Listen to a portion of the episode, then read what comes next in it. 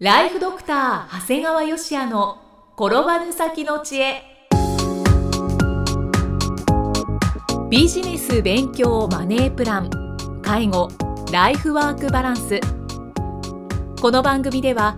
認知症専門医であり経営者でもある長谷川芳也が人生を10倍豊かにする知恵をお届けします。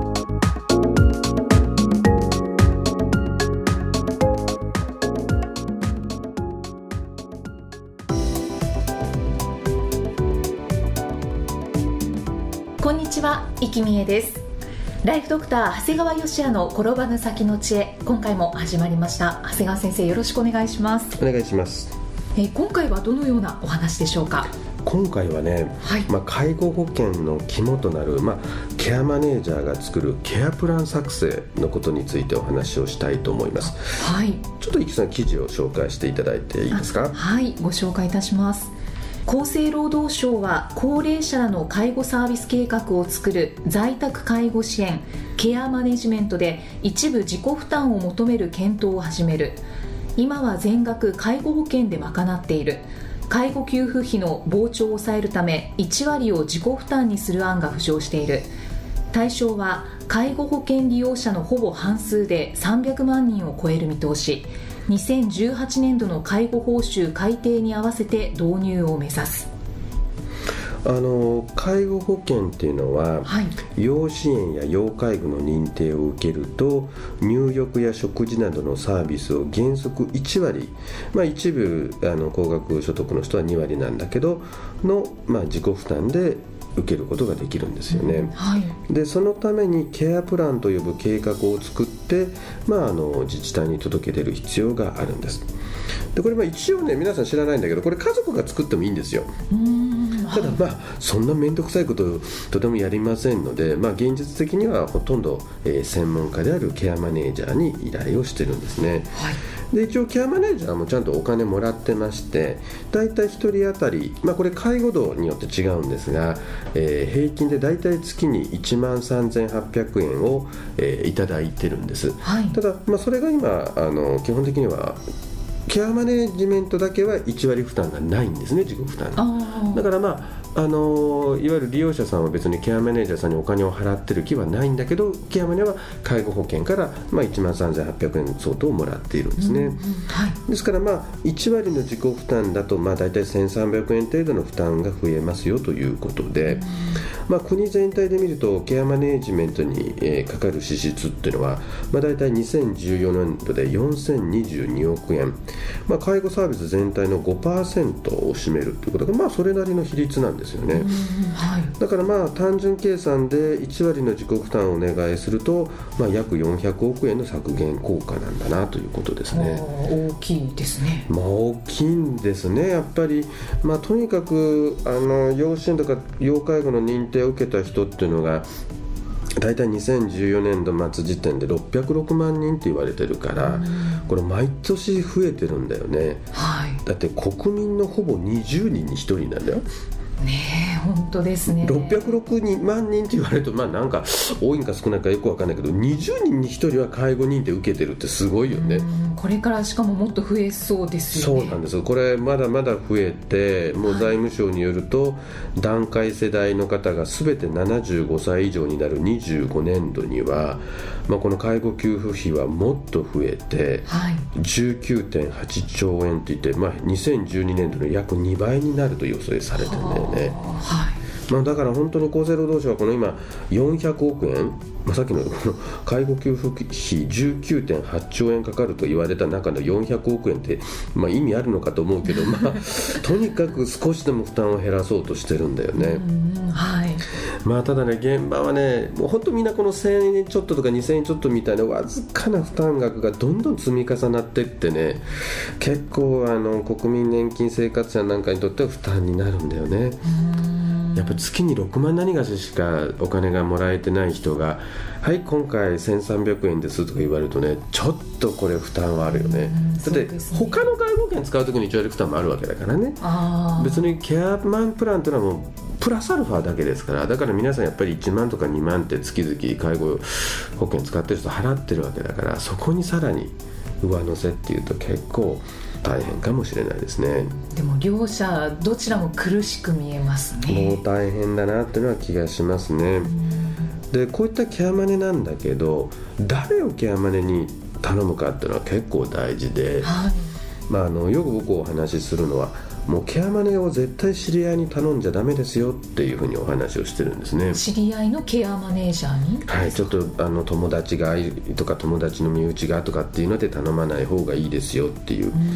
はもう介護が必要になった時に重要なものの一つがもう優秀なケアマネなんだよね。もうこれ僕ら自分がいろんなケアマネを見てるともうすごい差があります。はい。もう悪いケアマネが担当するともう介護負担がより重くのしかかります。あでじゃあどうやって比べればいいのって言われると、まあ、これちょっと良いケアマネの例をご紹介をします、はいお願いします。えー一つ目良いケアマネは頻回に訪ねてくれます。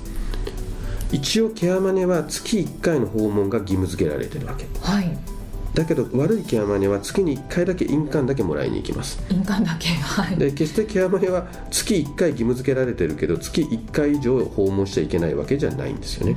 やっぱり何回も来てくれた方がいろいろ分かったりとか。そうですね、まあ、確かにまあ全然変わりがなければ1回でいいのかもしれないけど何か変化があった時っていうのはもうやっぱり頻回に訪ねてもらえると助かるしそれを我々にも伝えてくれるわけですね、うん。はい、あと介護保険の申請代行ですね。うん介護保険は半年から1年に1回更新をしないといけないんですね。はい。で気の利いたケアマネはもう、えー役所への書類提出や主治医の意見書の依頼なども全てやってくれるんだよね。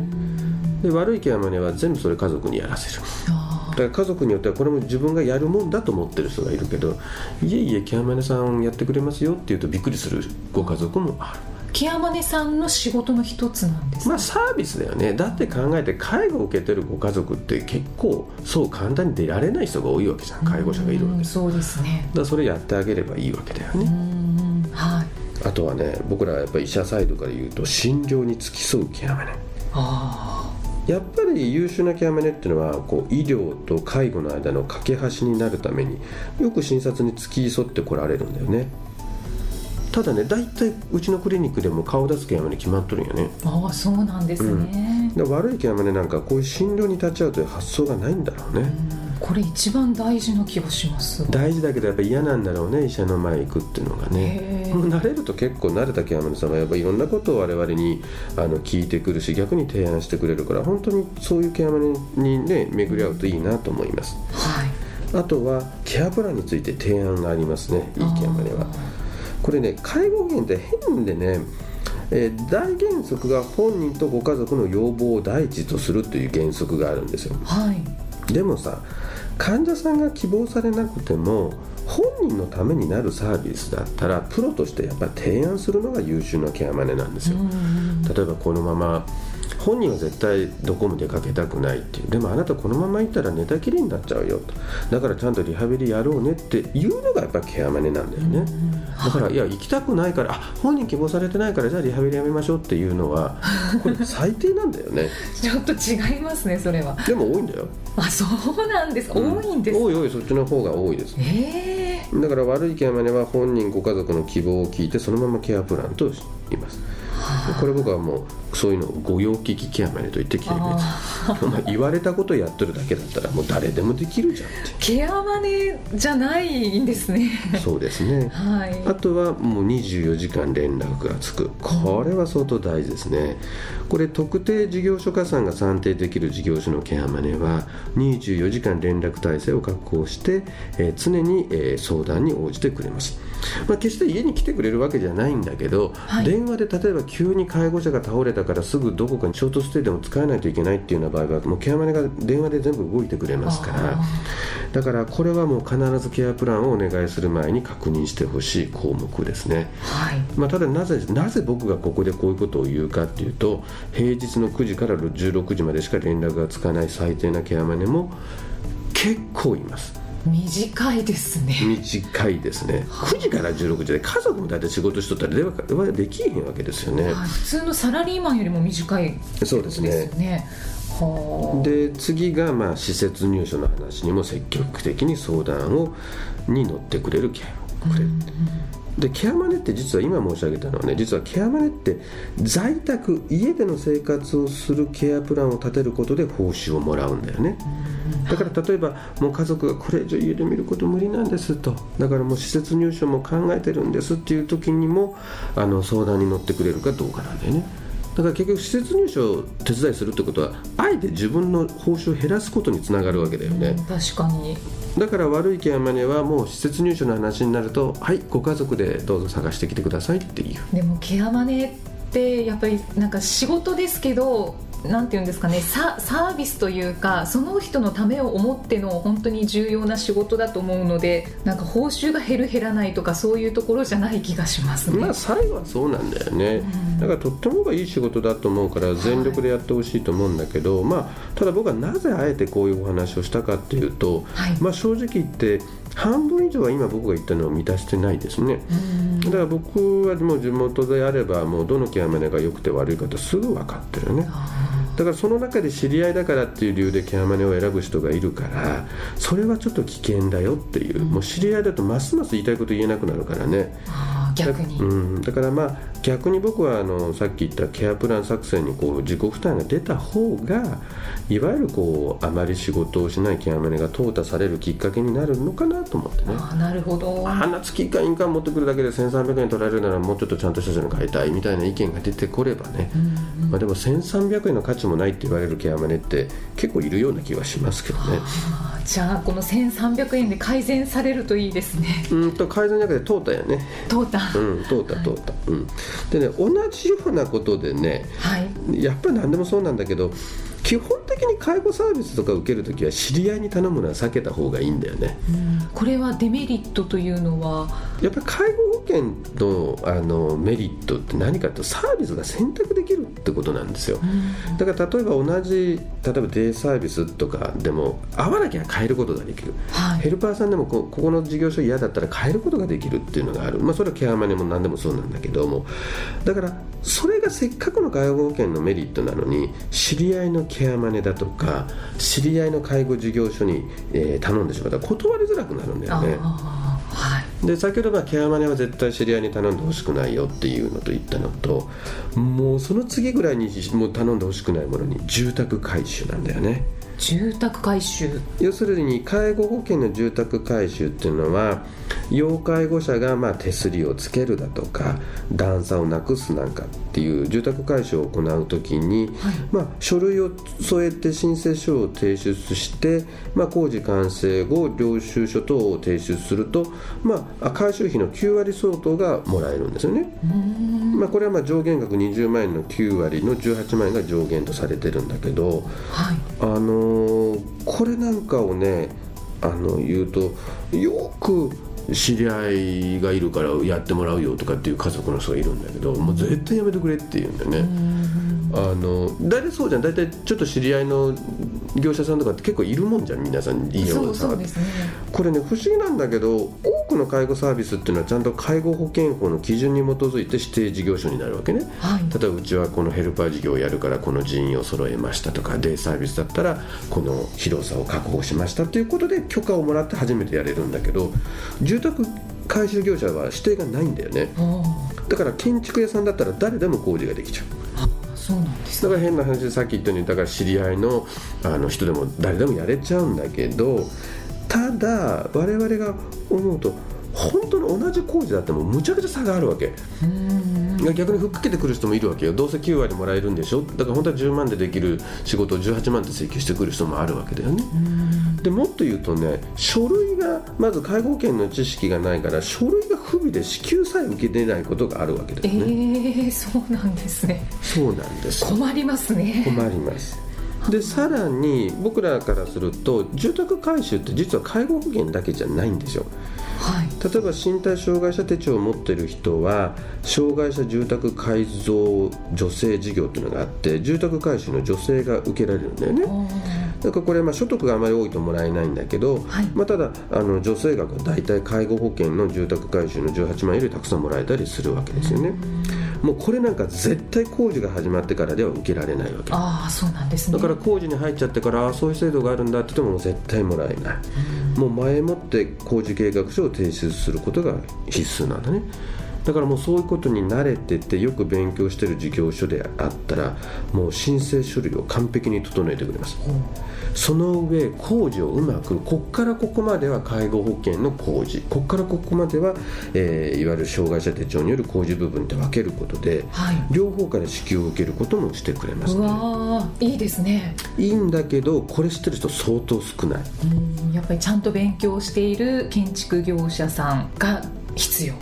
もうこのようなやっぱメリットをちゃんと受けるためには住宅改修こそ知り合いでなく経験勉強している業者さんに頼む必要があるんです。本当ですね。知り合いだとちょっと負けてくれそうだからとか、うん。そういうのももしかしたらあるのかもしれないんですけどやっぱりこれは経験勉強している業者さんに頼まないと困ることはたくさん出てきそうですね。そうなんですよ。はい。いやリアルなアドバイスありがとうございます、えー見極める条件などを細かく教えていただきました。えーでは最後に長谷川先生のもう一つの番組をご紹介させていただきます。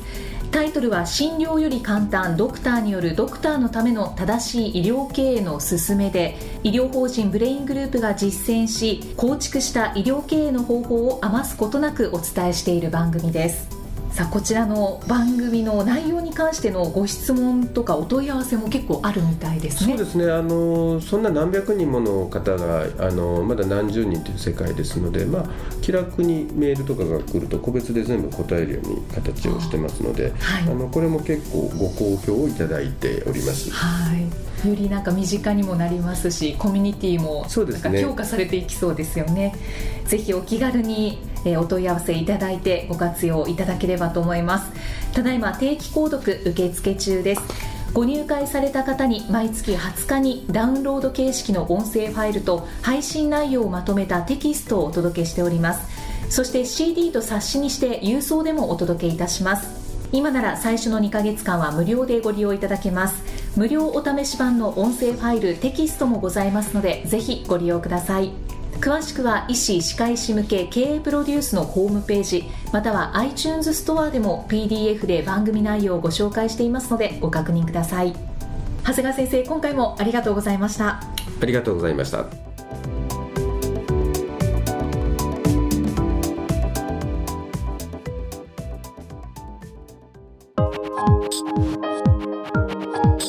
今日の放送はいかがでしたか？番組ではご感想や長谷川よしあへのご質問をお待ちしています。